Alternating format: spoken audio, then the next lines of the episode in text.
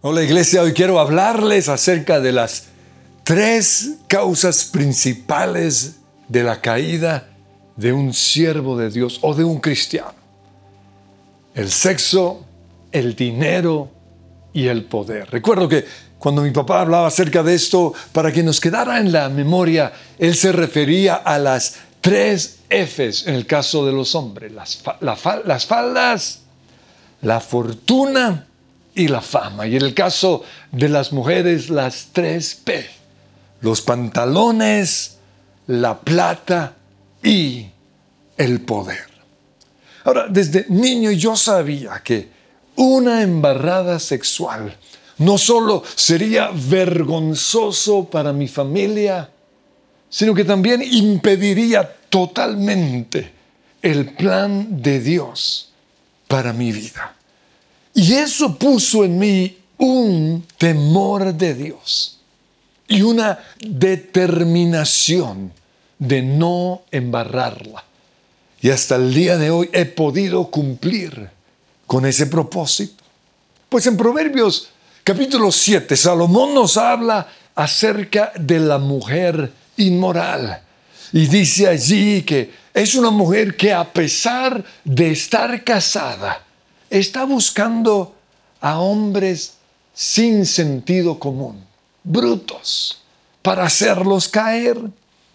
En uh, el versículo 10 dice que esa mujer está vestida de manera seductora. Es de esas que nunca están conformes con quedarse en casa suele frecuentar las calles, es callejera, los mercados, ofreciéndose en cada esquina, va de, de mall en mall, ofreciéndose. En el versículo 10 dice, habla acerca de uno de esos jóvenes eh, brutos o sin sentido común, eh, va hacia la casa de esa mujer y, y de repente esa mujer le sale a su encuentro lo abraza y lo besa y le dice, ven, bebamos hasta el fondo la copa del amor.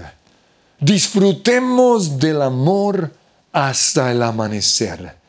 Mi esposo no está en casa. Y el versículo 21 dice, y así lo sedujo con sus dulces palabras y lo engatusó con sus halagos. Y él la siguió de inmediato como un buey que va al matadero, como un ave que vuela directo a la red, sin saber que le costará la vida. Porque el pecado sexual mata. Pero no solo nos mata físicamente, sino que nos puede llevar a una muerte peor y es la muerte en vida. Son aquellos que sufren por causa del pecado sexual, de la culpabilidad, la depresión. Han perdido el deseo de vivir. Han destruido su matrimonio, su hogar. El pecado sexual acaba con las amistades y empobrece. Por eso en 1 Corintios capítulo 6, versículo 18, el Señor nos dice, huyan de la inmoralidad sexual. Porque todos los otros pecados que una persona comete quedan fuera de su cuerpo, pero el que comete inmoralidades sexuales peca contra su propio cuerpo. Pues en Proverbios capítulo 6 nos dice allí que las instrucciones y las disciplinas de nuestros padres nos protegerán de la mujer inmoral y de su lengua seductora. En el versículo 25 dice, no codicies su belleza, no dejes que sus miradas coquetas te seduzcan. Pues una prostituta te llevará, te llevará a la pobreza. pero dormir con la mujer de otro hombre te llevará a la muerte, te costará la vida. ¿Acaso puede un hombre jugar con el fuego sin quemarse? Pues así le sucederá al hombre que duerme con la esposa de otro hombre, de otro hombre. El que la abrace no quedará sin castigo. Ahora, tal vez haya excusas para un ladrón que roba, porque el pobre se muere de hambre. Y si lo atrapan, pues tendrá que pagar siete veces lo que robó. Oh, pero el que comete adulterio es un necio total. En otra traducción dice, le faltan sesos, porque se destruye a sí mismo. Será herido y deshonrado.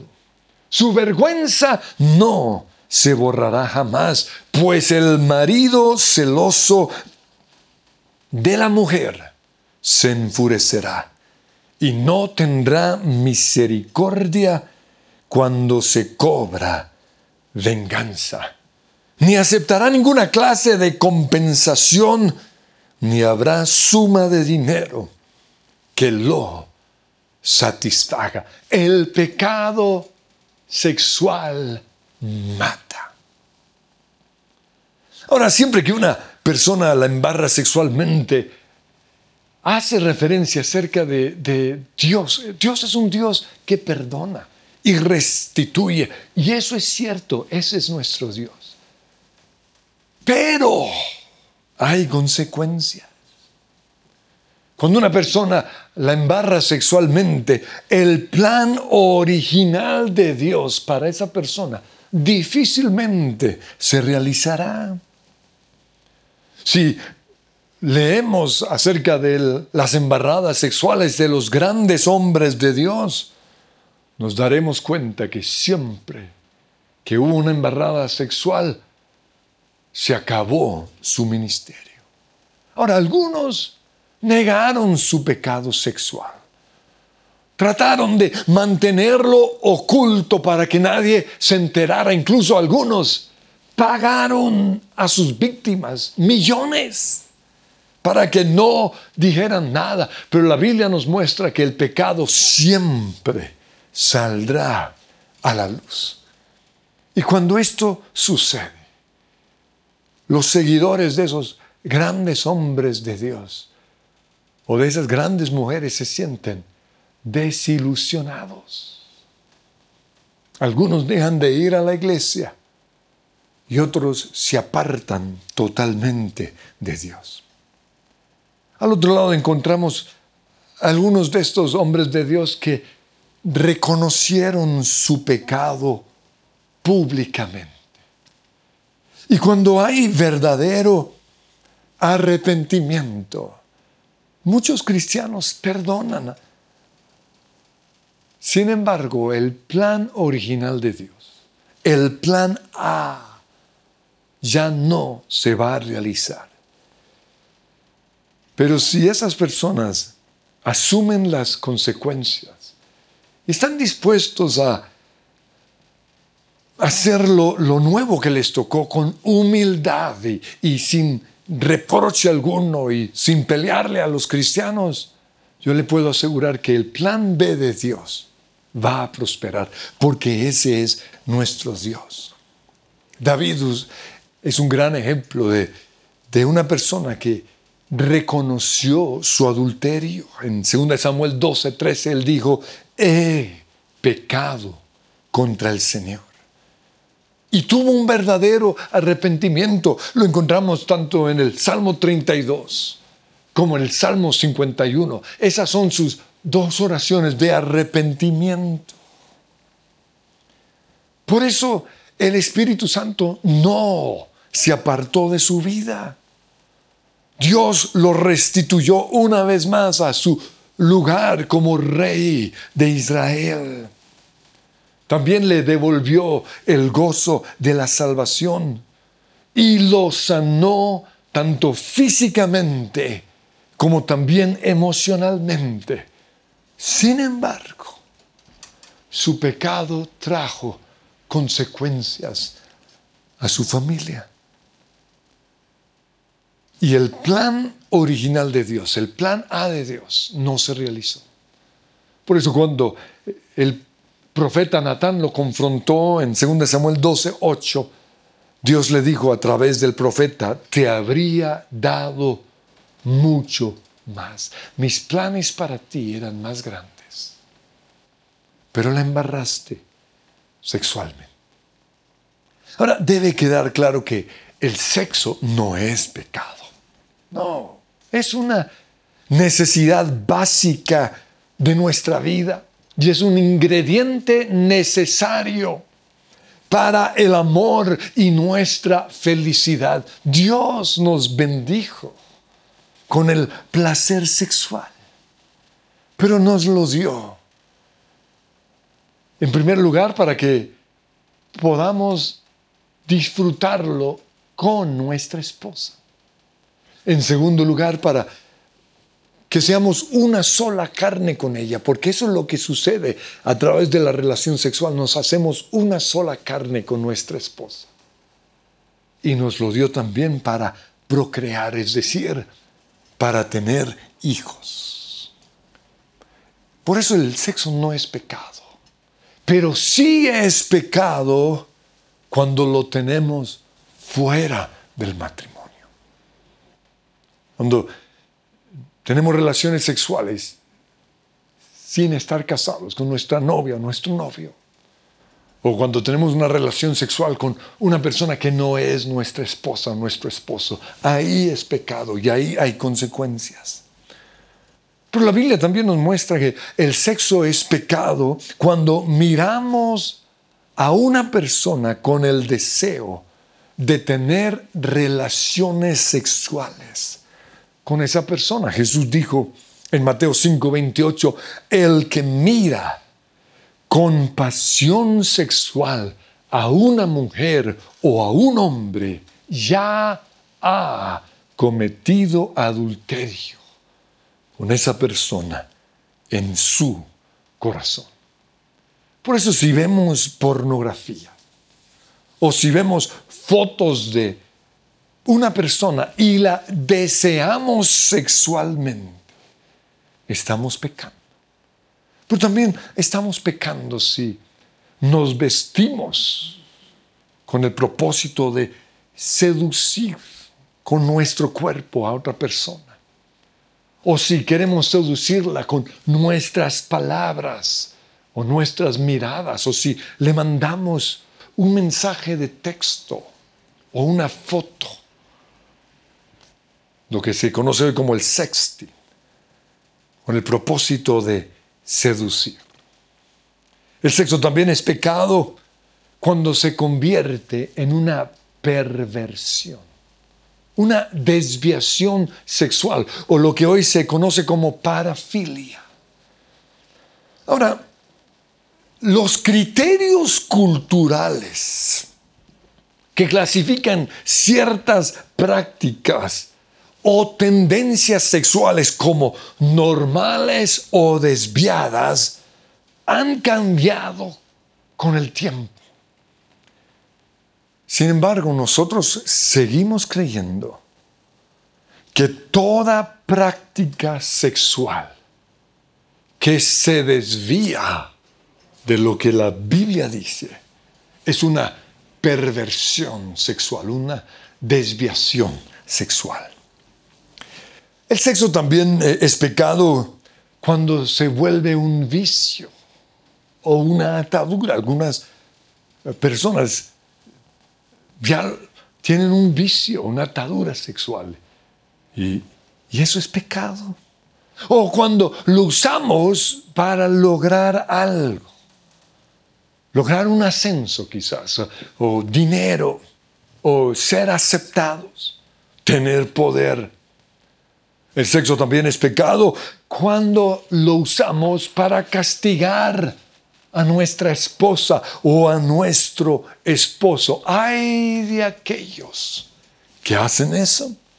1 Corintios 7:5 dice, no se nieguen el uno al otro, a no ser de común acuerdo y solo por un tiempo para dedicarse a la oración. Hoy hay mucha gente orando.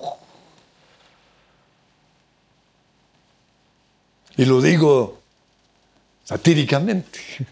Y luego dice, no, no se tarden en volverse a unir nuevamente porque de lo contrario pueden caer en tentaciones sexuales por falta de dominio propio. El sexo también es pecado cuando pensamos que merecemos un poquito de placer sexual. Es muy normal que después de una gran victoria o de un gran logro en nuestras vidas, somos vulnerables emocionalmente. Viene el desánimo, viene quizás la depresión, voces en nuestra mente que nos hacen sentir down, pero también es muy común sentirnos vulnerables sexualmente. Precisamente en este momento hay un gran hombre de Dios que su pecado sexual o sus ah, conductas sexuales salieron a la luz. Y ah, el asistente de este hombre dijo lo siguiente, lo que pasa es que cuando él llegaba a casa después de un día de trabajo o de viajes por todo el mundo, un poquito agotado, pensaba que tenía derecho a un poco de placer. Eso es pecado. Pero eso también puede suceder con una persona que es víctima de la infidelidad sexual de su esposo o de su esposa. Puede pensar que, ah, como mi esposo me fue infiel, yo también tengo derecho. No, Señor. O a veces cuando peleamos con nuestra esposa, discutimos, el enemigo puede venir a hacernos creer que tenemos derecho de pecar. Cuidado. Pero en segundo lugar, la, otra tentación que puede hacernos caer como cristianos es el dinero. Ahora debe quedar claro que, que el dinero no es malo. Dios quiere que prosperemos. Dios quiere que tengamos éxito. Pero el dinero nos puede hacer caer. Recuerden que lo que hizo que el, el primer seguidor de Jesús que cayó la embarrada fue su amor al dinero. Estoy hablando de Judas. Cuando Judas se quejó porque María derramó ese costoso perfume en los pies de Jesús, Judas dijo, ah, en vez de desperdiciar ese perfume, se lo hubieran dado a los pobres. Juan, que relató este evento, en el capítulo 12, versículo 6, él dijo que Judas había dicho eso no porque se interesara por los pobres, sino porque era un ladrón. Y precisamente esa debilidad en la vida de Judas lo llevó a traicionar a Jesús. Se dejó comprar y traicionó a su amigo. Por esa razón el amor al dinero es la raíz de la caída de muchos. En Filipenses 1.15 dice que muchos sirven a Dios por dinero, por su ambición personal o sus ambiciones egoístas.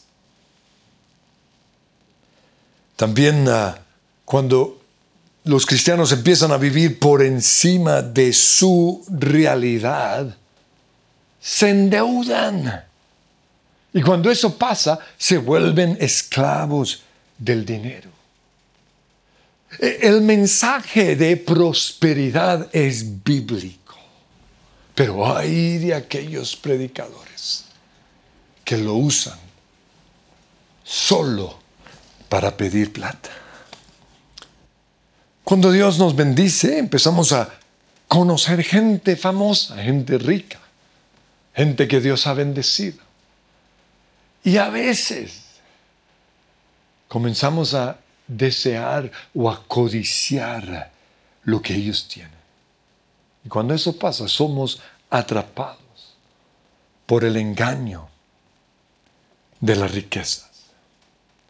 También cuando somos prosperados, empezamos a ver cosas más costosas, a ver un carro más fino, una casa más grande, más hermosa, joyas, electrodomésticos, muebles más finos.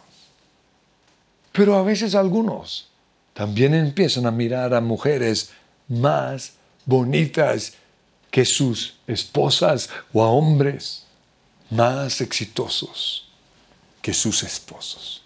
Por eso cuidado con las riquezas. Pero como dije, no es pecado tener riquezas, sino amar las riquezas. 1 Timoteo 6:10 dice, el amor al dinero es la raíz de toda clase de males. Por codiciarlo algunos se han desviado de la fe, se han alejado de Dios. Pecado también, no es pecado tener dinero, pero sí es pecado olvidarnos que Dios fue quien nos dio la riqueza. En Deuteronomio 8, el Señor le advierte a la nación de Israel acerca del peligro de la prosperidad. Él les dice, mira, los voy a llevar a una tierra de bendición, van a tener tierras, van a tener ganado, plata, oro, van a prosperar, pero cuidado con olvidarse que Él es, dice Deuteronomio 8:18, Dios es quien nos da el poder para producir esa riqueza. Porque en esa abundancia podemos empezar a pensar lo que dice el versículo 17. Esta riqueza es fruto de mi poder y de la fuerza de mis manos. Cuando pensamos eso, pecamos. No es pecado tener riquezas, pero sí robar las riquezas. Es uno de los mandamientos de Éxodo 20:15. No robarás. Y nosotros robamos no solo cuando atracamos a una persona en la calle, no, nosotros robamos cuando no pagamos nuestras deudas. Dice Romanos 13:8, no tengan deudas pendientes con nadie. Hay muchos cristianos ladrones porque no pagan sus deudas. También robamos cuando no le pagamos lo justo a nuestros empleados. 1 Timoteo 5:18 dice, no le pongas bozal al buey mientras esté trillando y el trabajador merece que se le pague su salario.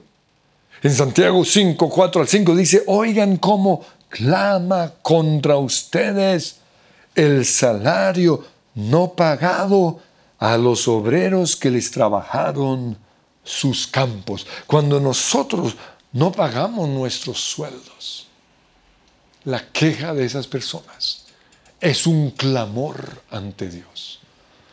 Y dice, y el clamor de esos trabajadores ha llegado a oídos del Señor Todopoderoso. Ustedes han llevado en este mundo una vida de lujo y de placer desenfrenado, pero lo que han hecho es engordar para el día de la matanza, la consecuencia por no pagar lo justo a nuestros empleados. Pero también robamos cuando somos deshonestos con cosas pequeñas. En 1 Timoteo capítulo 3, versículo 8 habla de los requisitos para un siervo de Dios y dice que no debe ser amigo de mucho vino ni codicioso de ganancias mal habidas. Proverbios 21, 6 dice la riqueza fruto de una lengua mentirosa. Es una neblina que se esfuma y una trampa mortal. Pero también robamos cuando no le damos a Dios nuestros diezmos. En Malaquías el Señor le dijo al pueblo que lo habían robado y el pueblo dijo, pero ¿en qué te hemos robado? Y él les dijo en el capítulo 3, versículo 8, en los diezmos y en las ofrendas. Por eso ustedes están bajo una gran maldición pues es a mí, dice Dios, a quien están robando. Pero pecado también es creer que la vida se mide por cuánto tenemos. Lucas 12, 15 dice, tengan cuidado con toda clase de avaricia. La vida no se mide por cuánto tienen. Y ahí Jesús les contó una parábola de un hombre que tenía tanto que ya no tenía en qué almacenarlo. Y por eso tumbó sus graneros y construyó unos más grandes y se sentó, dice la Biblia, a comer, beber y a divertirse. Pero esa noche se murió. ¿Y todo por qué? Dice versículo 12, versículo 21 de Lucas, por no ser rico en su relación con Dios. Invirtió mal su dinero. Pero el dinero también es malo cuando nos casamos por dinero. La plata y la fama embellece al más feo. Por eso hoy hay muchos cantantes feos, pero casados con reinas, deportistas feos, narcotraficantes feos, pero casados con reinas de belleza. Yo les pregunto a esas niñas, ¿te hubieras casado con ese tipo? Si no tuviera plata? El último pecado es el poder o la última tentación que, que nos hace, puede hacer caer es el poder. Y una vez más, el poder no es malo. Dios quiere que tengamos poder. En Génesis 12.1 Él dice, haré famoso tu nombre y serás bendición. Y en Deuteronomio 28.13 Él dice, el Señor, o dice, el Señor te pondrá a la cabeza, nunca en la cola, siempre estarás en la cima, nunca en el fondo. La Biblia también nos muestra que Dios quiere que conquistemos la tierra. Jesús dijo, después de su resurrección, en Mateo 28, 19, se me ha dado toda autoridad en el cielo y en la tierra. Por tanto, vayan y hagan discípulos, vayan y conquisten la tierra para mí prediquen el Evangelio, hagan discípulos, aten al diablo, echen fuera demonios, sanen a los enfermos. Pilato le estaba hablando a Jesús y Jesús no le respondía. Por eso en Juan 19:10, Pilato le dice, ¿no te das cuenta de que tengo poder para ponerte en libertad o para mandar que te crucifiquen? Aquí vemos que todos tenemos poder o los que tienen poder tienen poder para el bien o para el mal. Entonces, no es malo tener el poder. Lo malo es cómo lo estamos usando.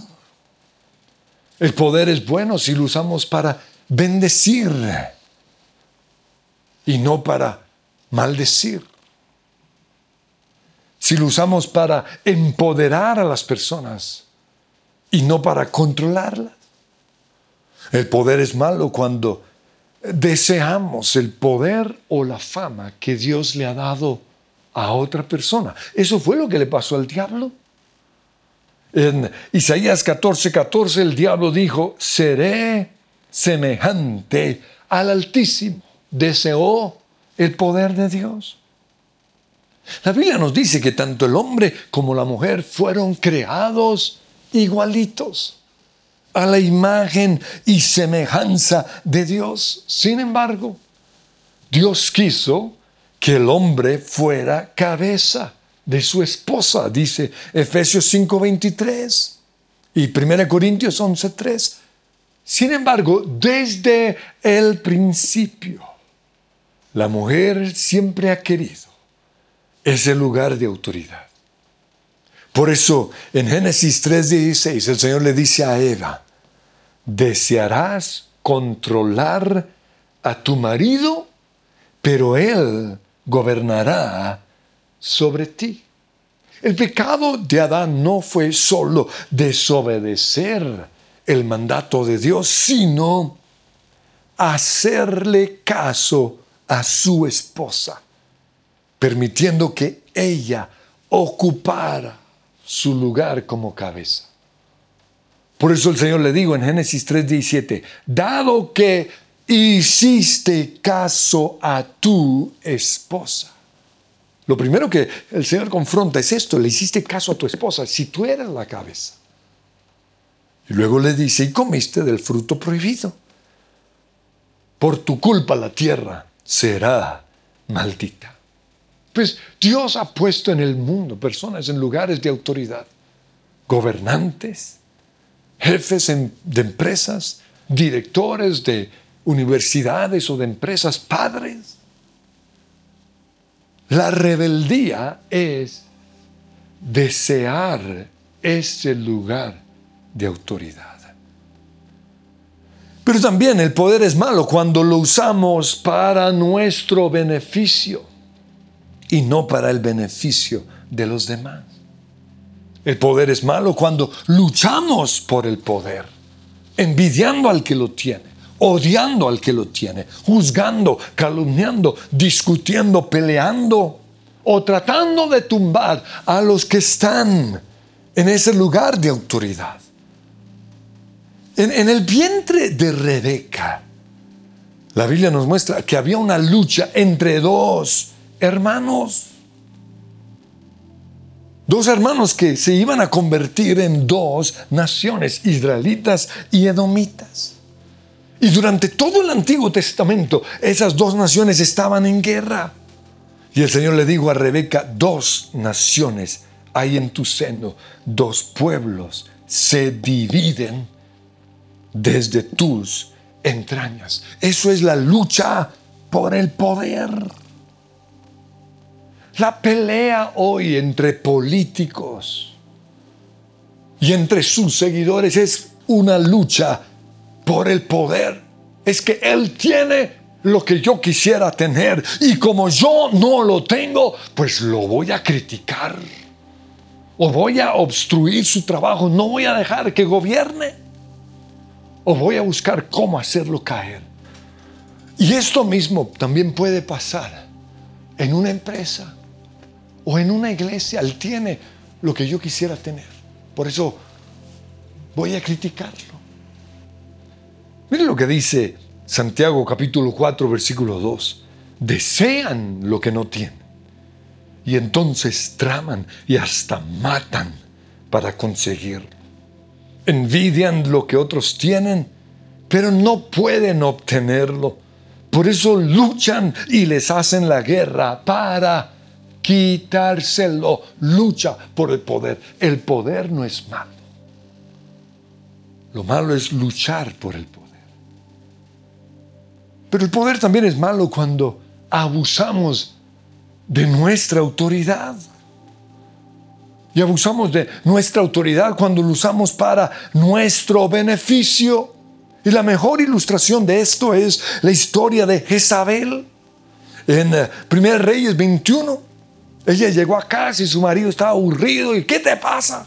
Digo, es que yo quiero, yo quiero el jardín ese de Nabot y no me lo quiere vender. Y ella le dice, ¿y acaso tú no eres el rey? Y ella usó su posición de esposa del rey para tenderle una trampa a Nabot o acusarlo injustamente, matarlo y quitarle su su viña, esos abusos de autoridad. Abusamos del poder también cuando perjudicamos a alguien que no nos cae bien.